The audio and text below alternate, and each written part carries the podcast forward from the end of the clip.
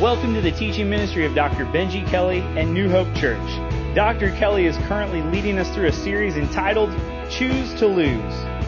Because of God's great work in our lives, we now have the power to make great choices. We don't need big faith to accomplish huge goals. We just need a little faith in a big God. Are you ready to trust Him for the unbelievable? What will you choose to lose? Here's Dr. Kelly with this week's podcast. You guys doing good? Hey, take, uh, before I even kind of get into the official welcome, I just want you to look around. Look around. Stop looking at me. You are looking at the faithful ones. I mean, these are the ones that are not going to be kept away from the house of God. Amen? Amen? And I believe, by the way, I believe that when you live like that, God has a way of blessing you. So if you came to church today, I believe God has a blessing waiting on you. Welcome to the house of God. We are so glad you're here. Welcome to all of the campuses. We love you guys. New Hope Church is rocking and rolling at every campus today. Um, and we're just thankful that we can be here. Hey, I wanted to read something to you. You know, I love my emails when they come. And uh, this one is not from a New Hoper. But as I was experiencing this dreary week that we've had and thinking about needy people, I was reminded of what you did at Christmas. You guys remember the food drive that we had? Remember that? Well, we, we gave a lot. And sometimes I think we have a tendency to forget what God is doing through us. And uh, I got this email. In fact, my, my wife got this email because she oversees missions and the campuses. So it says, this is from the food bank. This is from the food pantry. Dear Amy Lynn, there are simply no words to describe what the donation from New Hope Church has meant to our operations and those needy neighbors we serve. Two, and then she puts all bold, like 36 font, 2,773.1 pounds of food. She says, that is the single largest food donation we have ever received. I personally rolled up my sleeves and helped a volunteer and two of our shelter clients weigh it, open the bags, sort it, stock the pantry shelves, and put the extra in boxes clearly labeled soup and green vegetables. We had such a blessed Christmas and New Year with the donations coming in from New Hope. Listen to this. At times I thought we'd have enough food for the hungry families. At times I thought we would not have enough food for the hungry families to last until the spring. But that changed when we received your donations. Several of the non-perishable staples we offer were getting very low. Without New Hope Church, we would have been out by the end of this week or some next week. Our food pantry is open Monday through Thursday in the mornings. We serve up to 26 families a day, and many times we have to turn up to 10 or more families away. Hungry people showing up not getting food. But that has changed with your church.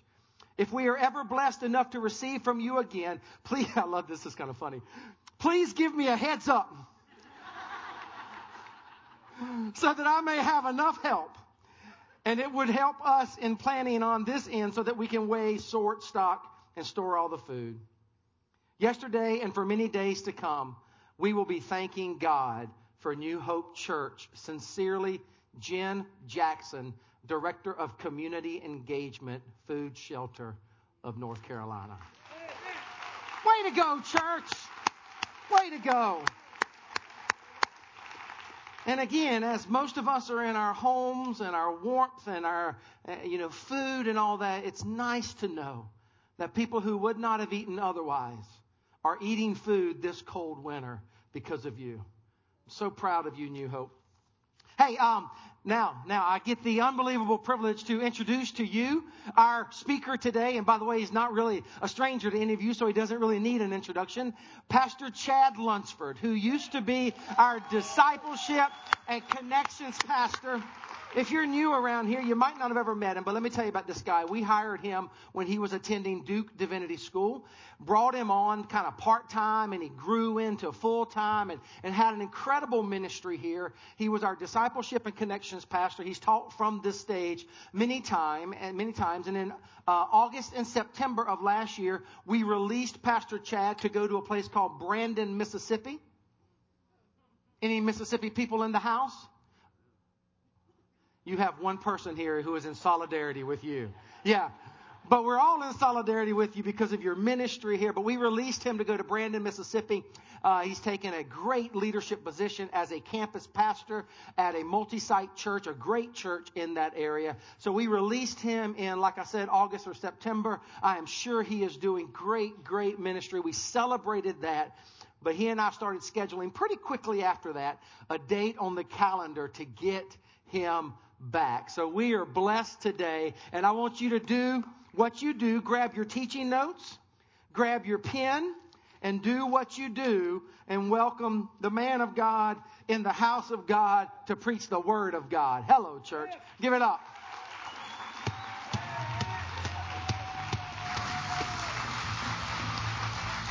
Welcome back, brother. It is so good to be here. It is so good to be here. The hard part for me is uh, standing up here and speaking because I would love to come down and hug and grab coffee and connect and catch up for a while. But uh, I'm here to teach on focus, so I guess I should stay focused on the task. But I tell you, uh, before I do that, it is so good to be here. It really just feels like uh, coming home. There's so many familiar faces, and uh, my wife and I, we just we love we love the New Hope House. And uh, I said this when I was here, and I still say it. This is just such a unique family of God. And uh, God uh, did so much in us uh, while we were here, and we just we could not be more appreciative. We uh, we love Pastor Benji and uh, and Amy Lynn, the staff, and, and all of you, all, all at all the campuses as well. So thank you guys for uh, uh, still uh, making us feel at home and feel like we're part of the family. So thank you, thank you, thank you. So uh, to help me focus, maybe help all of us focus a little bit, let's uh, let's pray together. Father, we thank you so much for today. Lord, as we open up your word, Lord, as we continue in this series, Lord, as you speak to us, Lord, we want to know you more. We want to hear uh, from you today. God, do your work in us, God, so you can do your work through us. It's in Jesus' name we pray. Amen. Amen. So, uh, we're going to be talking on focus, and uh, whenever I think of, of focus, uh, learning how to focus better, there's always a story that, that, comes up to me. There was a story I heard years ago uh, from a, a, man who was a, a driving instructor. Now, he wasn't just any driving instructor; he was a really specialized instructor. He taught stunt drivers. I didn't know that was a job, but evidently, evidently it is. Probably not a bad, a bad gig and uh, he was uh, he was sharing about one particular test that he would put his students through. They would go through a series of training, and then the day would come where they would take uh, this uh, driving test. And they didn't know what the test would be, only that there would be obstacles, uh, surprise obstacles along the way. That's probably a good good thing to to put uh, stunt drivers through. And so what he would say is that overwhelmingly, that the students who would take the test the first time, overwhelmingly they would fail. Because here's what they would do. They would be driving along this test track, and as they were driving along, um, a, an obstacle, a, a dummy, uh, he, as he would tell the story, would be thrown onto the, the racetrack, and they, they didn't see it coming, and then fear would well up in them. As it would surprise them, they, fear would well up in them, then they would look at the dummy, and then they would drive directly towards it and hit the dummy and crash. Overwhelmingly, they would do this time and time and time again. And what he, what he told was that uh, they, they didn't have a focus that would keep them on track, right? So their focus was easily shiftable. So whenever something would be thrown onto the course, they would look at it, fear would well up, and they would they would drive towards it. But the ones who would pass, they had a focus that was somewhere down the track, and they would remain focused on it throughout throughout their um, throughout their test. And when the dummies would come, they would just sort of go around it and keep on going. And I thought, man, what a, what a great metaphor for all of us, right? Do you feel like in life that you're just sort of reacting to every sort of thing that gets thrown your way and you crash into it? Or do you have a focus that's bigger than anything else in your life and it keeps you going down the track? Is, are there things that are, are there fears that are popping up that are, that are taking your attention during the day? Or are you staying focused on what God has for you? The other day I was uh, talking with a professor of sports psychology. It's kind of a, a, growing field, and he's a professor of sports psychology at Belhaven University in uh, Jackson, Mississippi. And we were grabbing lunch in downtown Jackson the other day, and as we were talking, we began to talk about focus. I think I mentioned I was going to be preaching here on focus, and he started sharing with me what he teaches uh, some of his baseball players, the the pitchers especially. You know, there's so many things that as they're standing on the mound that can distract them. Right? There's a lot of things that distract all of us, but he says there's a lot of things that can distract the pitcher, but the only thing they have to do is take the ball that's in their hand and get it into the catcher's mitt. You know, they, they can focus on so many things, but that's all they really have to do. So he teaches them to drown out the crowd, right? The, the people that are for them, the people that are against them, to drown out the dugouts, to even drown out the, the hitter that's staying there before them. They can start thinking about batting averages and tendencies and what did this guy do last time and what's this guy going to do this time. And there's so many things that can distract them. He says, all you need to do is focus on the mitt. You got to learn to drown out everything else and just focus on the mitt. That's what he that's what he teaches his players. And again, I think it's a great metaphor for us. There's so many things that can come into focus for us and distract us. What's the one thing, what's the one focus that we have that can dictate all the others? As you live your life, do you have one focus that is fixed? Or do you find that you hear a lot of noise? Is your attention often uh, going to whatever happens to pop up that day? A good way to, to question yourself about this is what did you think about this morning when you got up? What was the first thing that you thought of when you got up today? Was it something new? You never thought of it before? Or was it the same thing as yesterday and the day before and the day before? Right? There's, there's kind of some good and some bad from that. You know, things can change during the day, but you can have one focus that remains. Or you can have one focus that allows you to just kind of get stuck in a rut as well. So for you, what's your focus? The days can change, but our focus can remain the same. If I'm not careful, my first thoughts can, can be about all that I need to get done during the day, and I begin to worry about getting it all done. Will I get it done well? Will I have enough time to get it done? These thoughts sound familiar, right? This is what we all, what we all go through. And we can go in the direction of our focus. We can often wonder, how did we end up somewhere? But the truth is, wherever we end up, we either got there on purpose or we allowed our lives to focus us in that direction. You know, despite the magnitude of our brains, our brains are pretty spectacular. They can do a lot of things. They can only ever think of one thought at one time. A lot of us like to think that we're really good multitaskers, right? Uh, me, me especially, I like to think I'm a good multitasker, but science has actually shown that you can only ever have one thought at one time. Now, our brains have a, a, capacity to store a thought. You can be thinking about something and you can shift and your brain can store it so you can quickly come back to it. But when you force your brain to do that, you actually take down your brain power by 50%. Which is kind of a scary thing, right? I know there's a lot of times I'm sitting in my you know, computer and as the inbox is coming and as meetings are coming, there's a lot of things that I can get focused on instead of having one thing that I remain fixed on. Our brains are amazing, but they can only have one thought at one time. Have you ever taken stock of the things you think about on a daily basis? How many times have you been distracted today? If you're being honest, how many times have you, have you been distracted during the worship service, right? We, we are easily distracted. What I've also learned is that many of our distractions are either initiated by or they're intensified by fear. A lot of our distractions, especially those that will really get us off course, they, they stem from some sort of fear that we have in our lives. Maybe something that's really easy to, to see, or it might be something we might have to track back. There's a fear that's just sort of looming around. Something happens and it triggers an emotional response and it takes all of our focus away. What I want to do today is look at Psalm 27. In Psalm 27, David is, he's, uh, he's, he's in the middle of some things that could actually cause great fear, and he teaches us what to do with that fear and how to focus in the middle of it. As David is uh, teaching us about focus in the face of fears, David is very aware that there's enemies that are actually surrounding him. It's not something he's paranoid about. He can actually see that there's enemies around him. Verse 12, we're going to come back to it later, but verse 12 of Psalm 27 says this Do not deliver me over to the desire of my adversaries. He's speaking about the enemies that are right there. For false witnesses have risen against me, and as such breathe out violence. There was a very real and physical threat that awaits David. Two times in, the, in this psalm, he mentions the word fear and he even uses the words despair and dread. Right? There, there's real fear that's going on in his life. And he begins to list the fears early in the psalm. We'll come back to these verses as well. But he begins to list these fears. And I want you to, as you're reading this, to think about what things are you afraid of? What are the fears that often control you on a daily basis or throughout seasons of life? Psalm 27, verse 1 David says this The Lord is my light and my salvation. Whom shall I fear? The Lord is the defense of my life. Whom shall I dread? When evildoers came upon me to devour my flesh, my adversaries and my enemies, he's speaking them out, they stumbled and fell. Though a host encamp against me, my heart will not fear. Though war arise against me, in spite of this, I shall be confident. In spite of this, I shall be confident. So, what do you fear? If you were to write down a list of things that you are afraid of, what do you fear. Maybe for you, you fear finances, right? There's, there's a financial struggle that's going on in your life. Maybe it's a financial struggle in your business. There's a lot of fear that's uh, revolving around money. Maybe for you, it's a boss. Right, when you think about your boss, fear just sort of wells up inside. Or maybe there's a coworker or a situation at work. When you think about it, there's just a lot of fear that wells up. Maybe for you, it's at work. Or maybe for you, there's a, there's a health concern.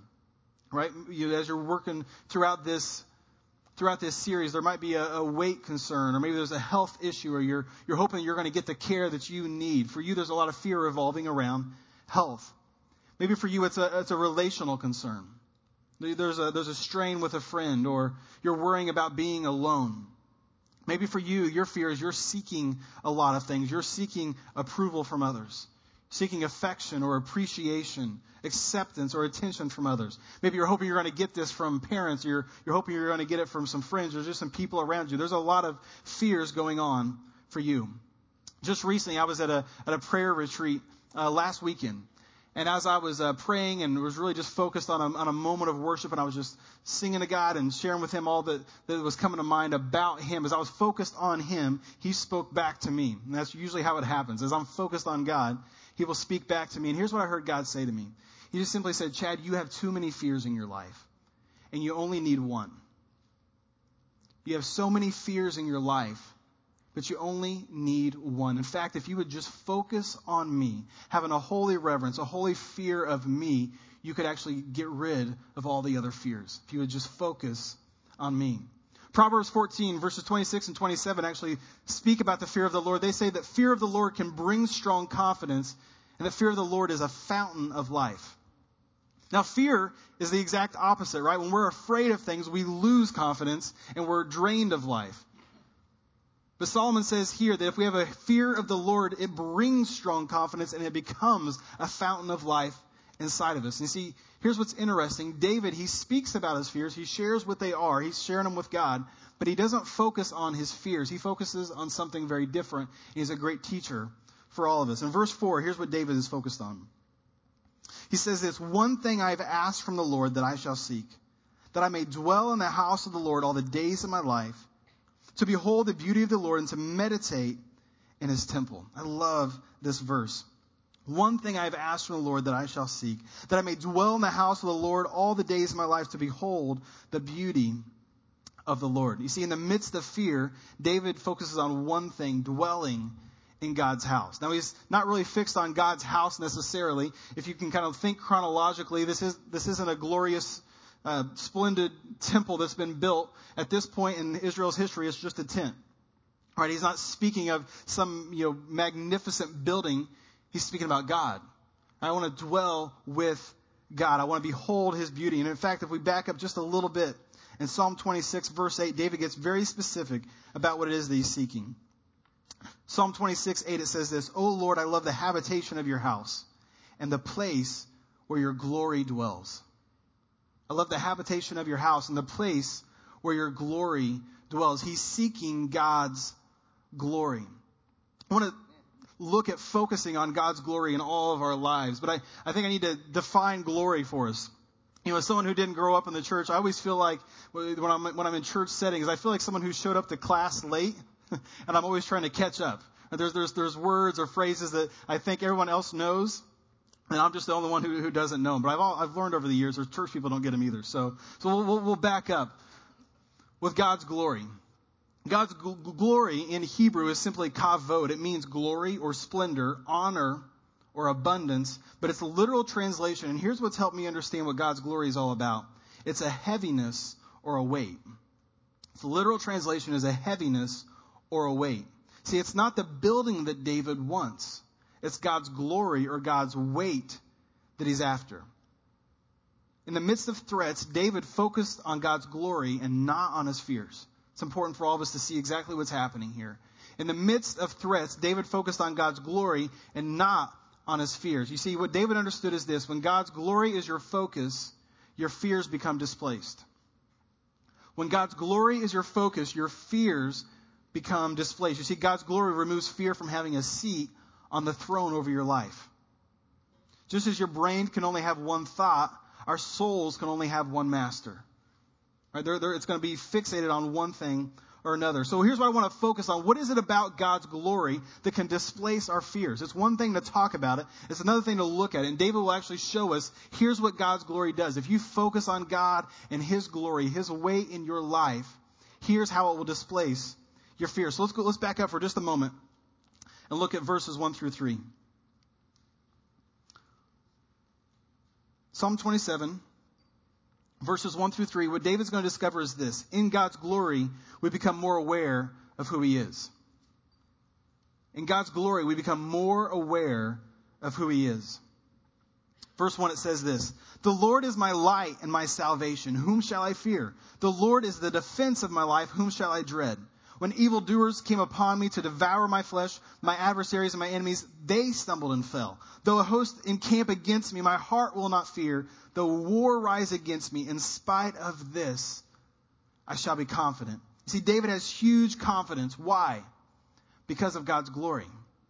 He has huge confidence because of God's glory. In other words, next to God's glory, next to God's weight, even the armies that are encamped against him seem small.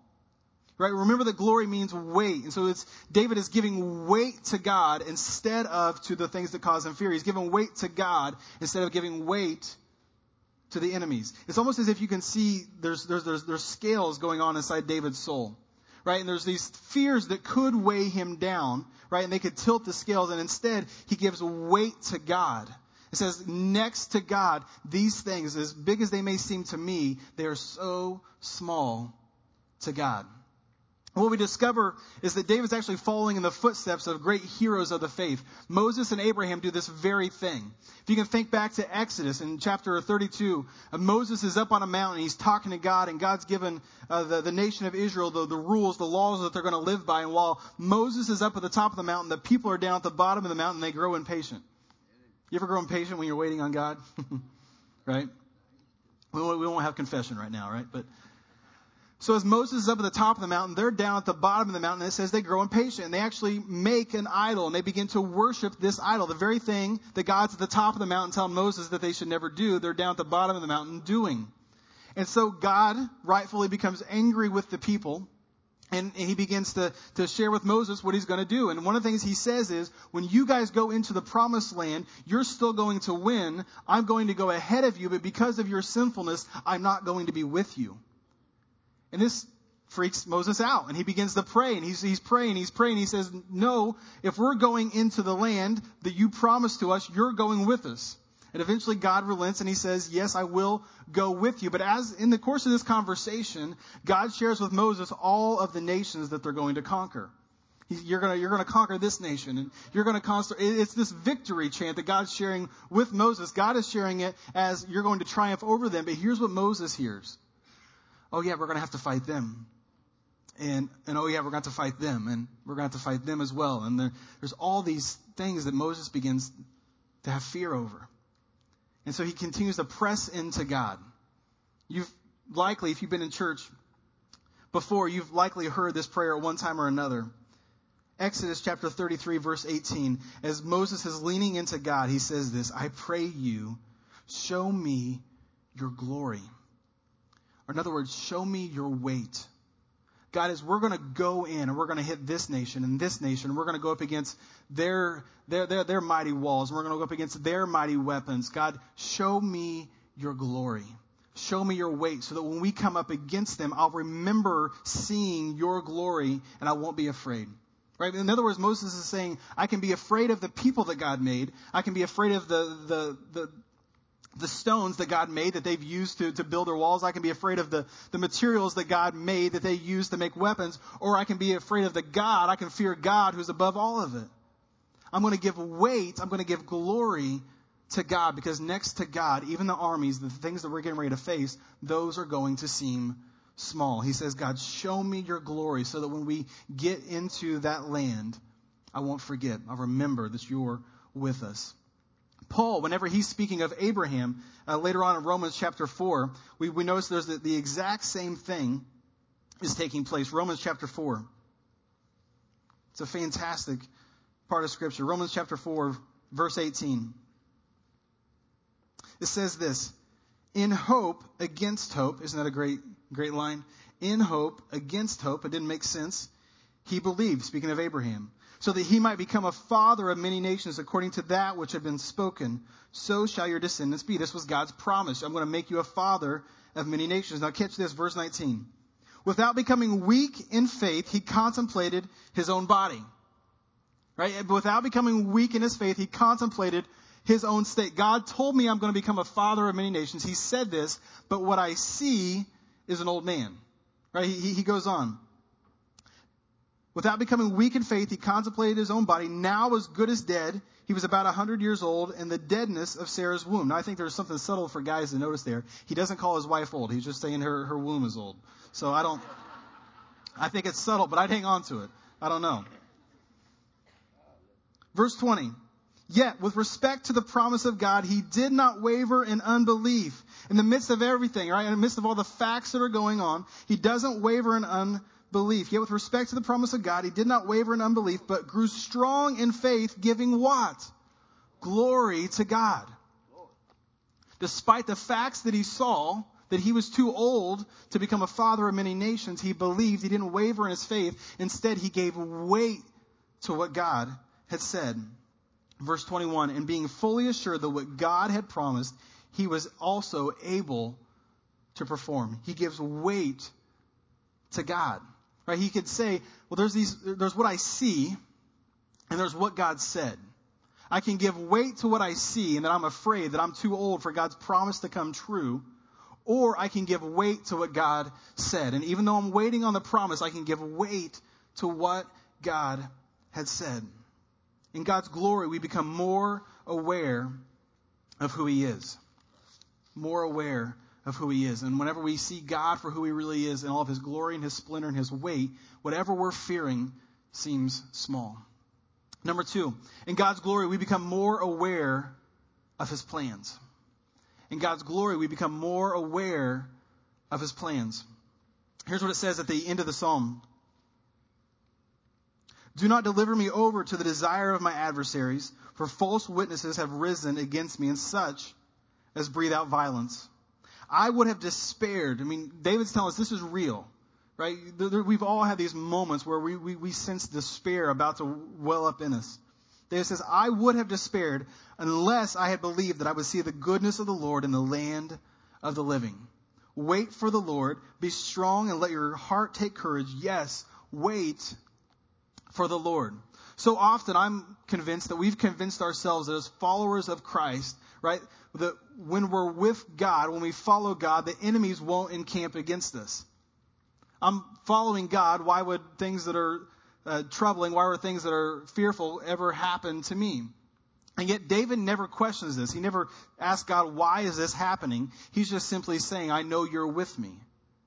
I, I know you're with me in the middle of it. I would have despaired, but I remembered God's goodness. I remembered God's glory, His weight. Right? What's He doing? He's saying, though an army encamp against me, I know God is with me. When, when we're in that waiting period, we can feel like God has left us. He says, I see them, and yet I remember that God is with me. I can see what's coming up against me. I can see the facts that are against me. Or maybe for a lot of us, we could say, I can see the failures that I've created in my life, and I know, I know what's up against me, but I know God is with me. God was with them, and yet there's still an army against them, right? So often we can feel like, well, I'm following God, I'm never going to encounter hardships. We know that's not true. And yet, God never leaves us. A problem may persist and it might even surprise us, but that doesn't mean God has left us. God is always with us. It goes on to say this wait for the Lord, be strong, have courage. And then he says one more time, wait. Wait. Right? Why, why do we have to wait if God is bigger than anything else? If God is bigger than any fear we have in our life, why do we have to wait on God to move that problem out of our lives? You ever ask that question? he has a plan. And he's working out his plan in his time and his way in his season. And there's things that he has to do inside of us that he can't do any other way. And there's things that God wants to do around us as well. And he's using this time and this season to develop us and develop others or situations around us. God is working out a plan. And when we're focused on his glory, we become focused on his plan and not on the things that are surrounding us. You see how it displaces the fear? All of a sudden we stop focusing on that which is bringing us down and we start focusing on the God who's bigger than all of it. God, I know you're working out a plan. I know you're working out something in, in your time. I even see how you're developing me in this process. God, I'm getting so much better. I'm getting so much closer to you, and I'm not focusing on the plan. I stop, or I'm not focusing on the fear. I stop focusing on the fear, and I start saying to God, how can you use me in this season? How can you develop me in this time? And all of a sudden, our, our, our focus begins to change. And you see what happens when we give weight to God it begins to change our thinking. It begins to change what's happening inside of our souls. It can also begin to change what's happening in the side of, inside of others. They can see the, us giving weight, and they can say, they're at least going through it as bad as I am. And they might even be going through it worse. And yet they're giving glory, they're giving weight to God, and then you get encouraged in the process. Right? Can you imagine if there was a movement of people that were saying, I'm giving weight to God. I'm giving glory to God. I don't understand this. I don't know why I'm going through this, but I'm focusing squarely on God. I'm trusting in His plan and His purpose and His timing. If there was a movement of people, it begins to spread, right?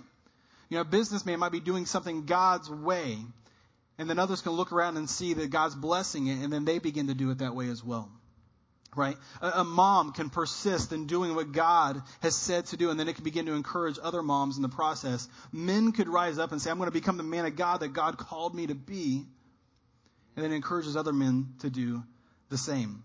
It can be as simple as staying on track with a goal right? There's been a lot of goals that uh, many of you have been setting throughout this series. And you might be staying on track with the goal. And as you're staying on track with the goal, it encourages somebody else to stay on track. And it begins to spread. We're all on track together. And God's glory in our lives be- begins to be our focus. And fears begin to cast out and all of us together. It's something beautiful that happens when we come together as the body of Christ.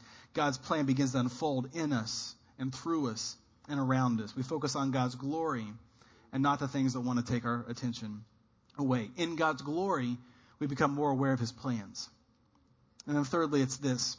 We become more aware of how he feels about us. In God's glory, we become more aware of how he feels about us. And sometimes I need to be reminded of that. I need to be reminded of how God feels about me and towards me. Psalm 27, verse 5, it says this For in the day of trouble, he will conceal me in his tabernacle.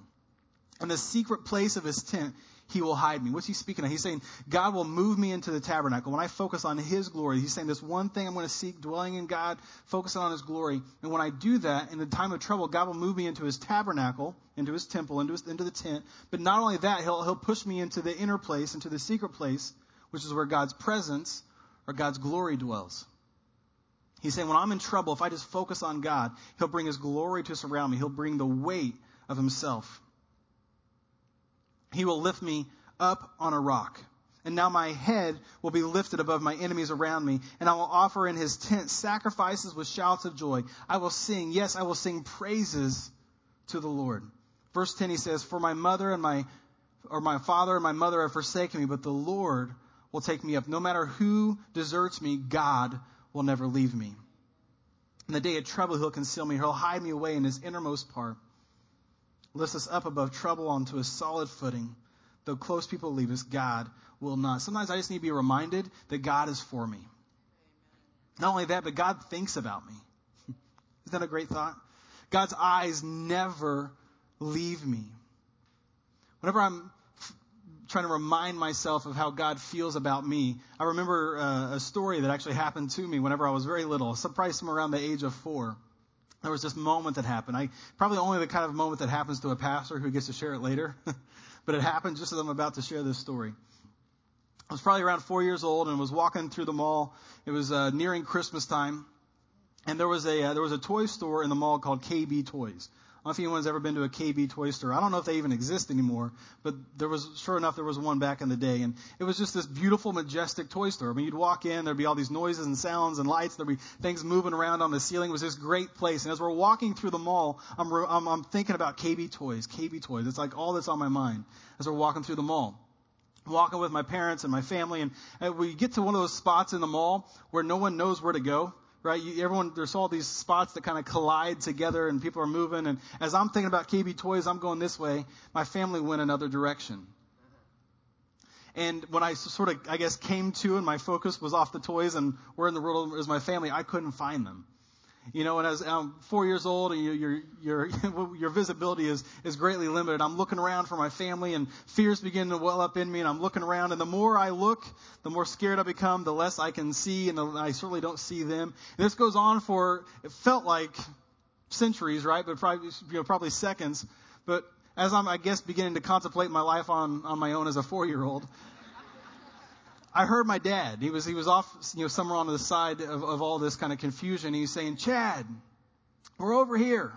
And I'm looking around and I can't find him, but I can at least hear the voice. And he's, "Chad, we're over here." And eventually, I locked eyes with him and I ran towards him. I jumped up in his arms and and hugged him. And I was so excited that I found them. And at the same time, I was mad because I thought they lost me.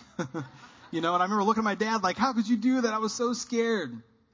And I'll never forget what my dad said. I'll never forget it. He said, we never took our eyes off of you. You took your eyes off of us. We never took our eyes off of you. You took your eyes off of us. And I wonder for how many of us, we've, we've, we've been going through it, right? There might have been seasons of life, or maybe you're in the season of life right now where you're going through it and you are convinced that God doesn't care anymore. You're convinced that God has left you. You're convinced that God isn't thinking about you. You're convinced that God doesn't love you for what you've done, for what you've thought. But I wonder if he never took his eyes off of you, but you took your eyes off of him. And when you sort of came to, you realized you weren't together anymore. God loves you. When you're focused on his glory, he'll help you to understand how much he loves you. You'll come to be more aware of how he feels about you, how he, how he thinks about you, how he has great plans for you. And while you might be waiting, he has great things that he's doing in you, and he has great things that he wants to do through you. When you focus on God's glory, you become more aware of how he feels about you. And I need to be reminded of that. I can get running so fast that I can get so busy. I can kind of get going in the wrong direction, or there can be fears or distractions coming into my life. I just need to be reminded that God thinks about me. He has a plan for me. He'll conceal me. In God's glory, we become more aware of who He is. Right? I, I want to know God more. I don't know about you, but I want to know God more. It's really the it's the heart cry of my life. I, I, I long to be like David and say one thing one thing that I'm going to seek above all the others. This, this focus is going to dictate everything else that I do. It's going to dictate how I'm a dad. It's going to dictate how I'm a leader. It's going to dictate the, the things I eat and the things I do and how, how I live my life. One thing is I want God's weight to win out in my mind. I want God's weight to win out in my life so that those around me can begin to experience God as well. It's the focus of my day. And I, it, it's not because I'm a pastor. It's because I'm a follower of Christ it's the it's the heart cry of my life. Jesus, I want to know you more. I, uh, it's what I've been praying, especially of late. God, I want to I want would you increase my capacity to know you? God, would you increase my capacity to understand more of you, to speak more of you? In God's glory, we become more aware of who He is, and it displaces the fears around us. In God's glory, we become more aware of His plans. I don't know about you, but I want to I want to be all in.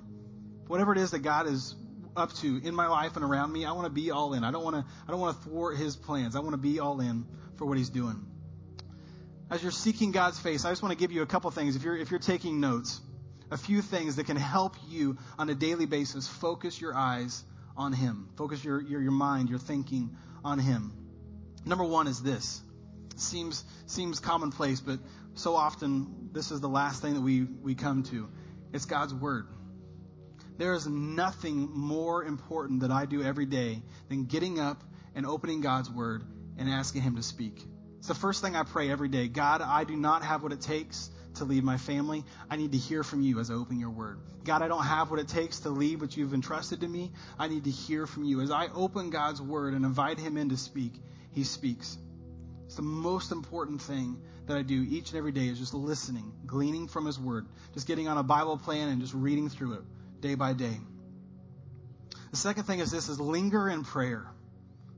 linger in prayer. There, there's people in the scriptures that, that, this is what they would do. They would linger in prayer. I think of Joshua. When Moses would get up and, and, and leave the tent, Joshua would linger behind. He would linger in prayer because he was hungry to know more of God. I experienced something just remarkable the other night. I was uh, praying with my girls as I was putting them to bed, and I've noticed they've been really distracted of late.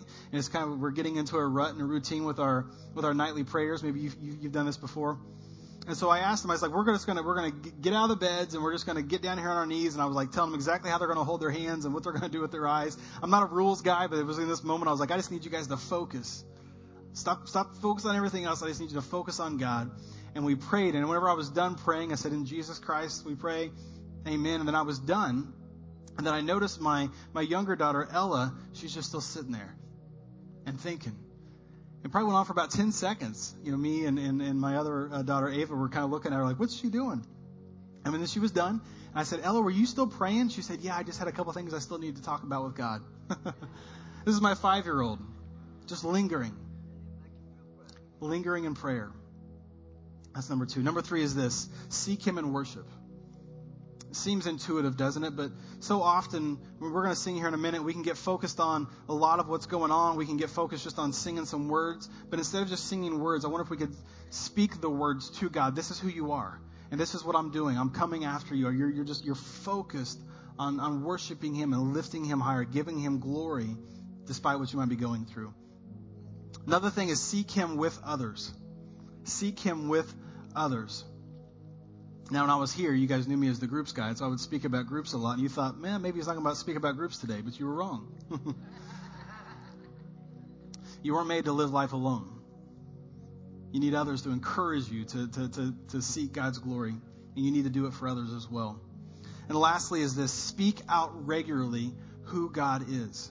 Speak out regularly who God is. That's exactly what David was doing, right? He was saying, You're my light, you're my salvation. You're my defense. You're the lifter of my head. He was speaking these things out over the fear, right? He's giving weight. He's giving glory to God. I know these things are going on around me, but here's who God is. We need to speak it out. In fact, here's what I want to do in this moment. I want to invite us to actually practice that very thing. So I want to invite us to stand at all the campuses. Let's stand together. And as we're standing, if you feel comfortable doing this, I want to invite you to do this. Sometimes I've learned in my own life I need to I need my body to, to, kind of tell my soul which direction to go and to kind of help focus my attention. So I want to invite everyone to close your eyes. And as you do that, I just want to invite you to open up your hands. Just open them to God. And I'm going to ask you to, to, to, pray certain things. And as I do that, just, just focus on God and, and, and go with where we're going here.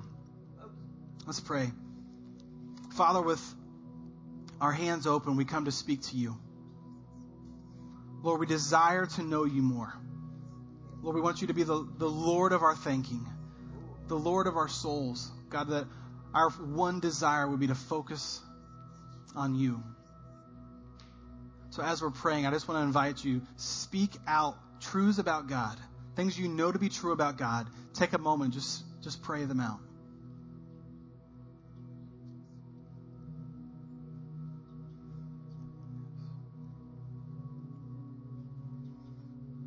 And I want to invite you to, to thank God. What's, what's something that God has done for you recently that you can just give Him thanks for? Go ahead and give Him thanks.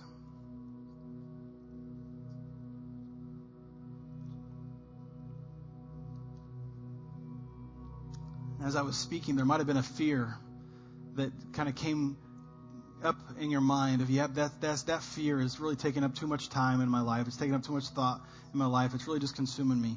I want to invite you to speak that out to God. What is that thing you've been afraid of? Just say, God, I've been afraid of this instead of you, and I just need to speak it out.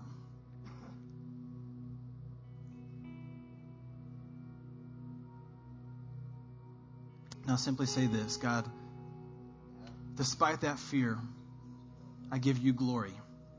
I give you weight. I'm trusting in you. I'm believing that you are bigger than anything that I'm going to face today, bigger than anything I'll face in life. Help me to focus on you. Would your glory surround me? Father, as we pray together in this moment, we invite you into our presence. God, we want your presence to be known here. As we lift up your name, would you come and inhabit the praises of your people, God? As we stand surrendered to you in this moment, would you help us to focus, God, on you and your goodness and your love? You are a good Father. You are a great and mighty God, and at the same time, you come and you commune with us. God, would you come and commune in this moment? It's in Jesus' name we pray. Amen. Thank you so much for joining us today. If you would like to learn more about the ministries of New Hope Church, please stop by one of our six campuses anytime or visit us online at newhopenc.org. If you have any prayer requests, please send those to prayers at newhopenc.org, and our pastors and staff will stand with you in prayer. We hope you'll join us next week. God bless and thank you for being a part of our church family.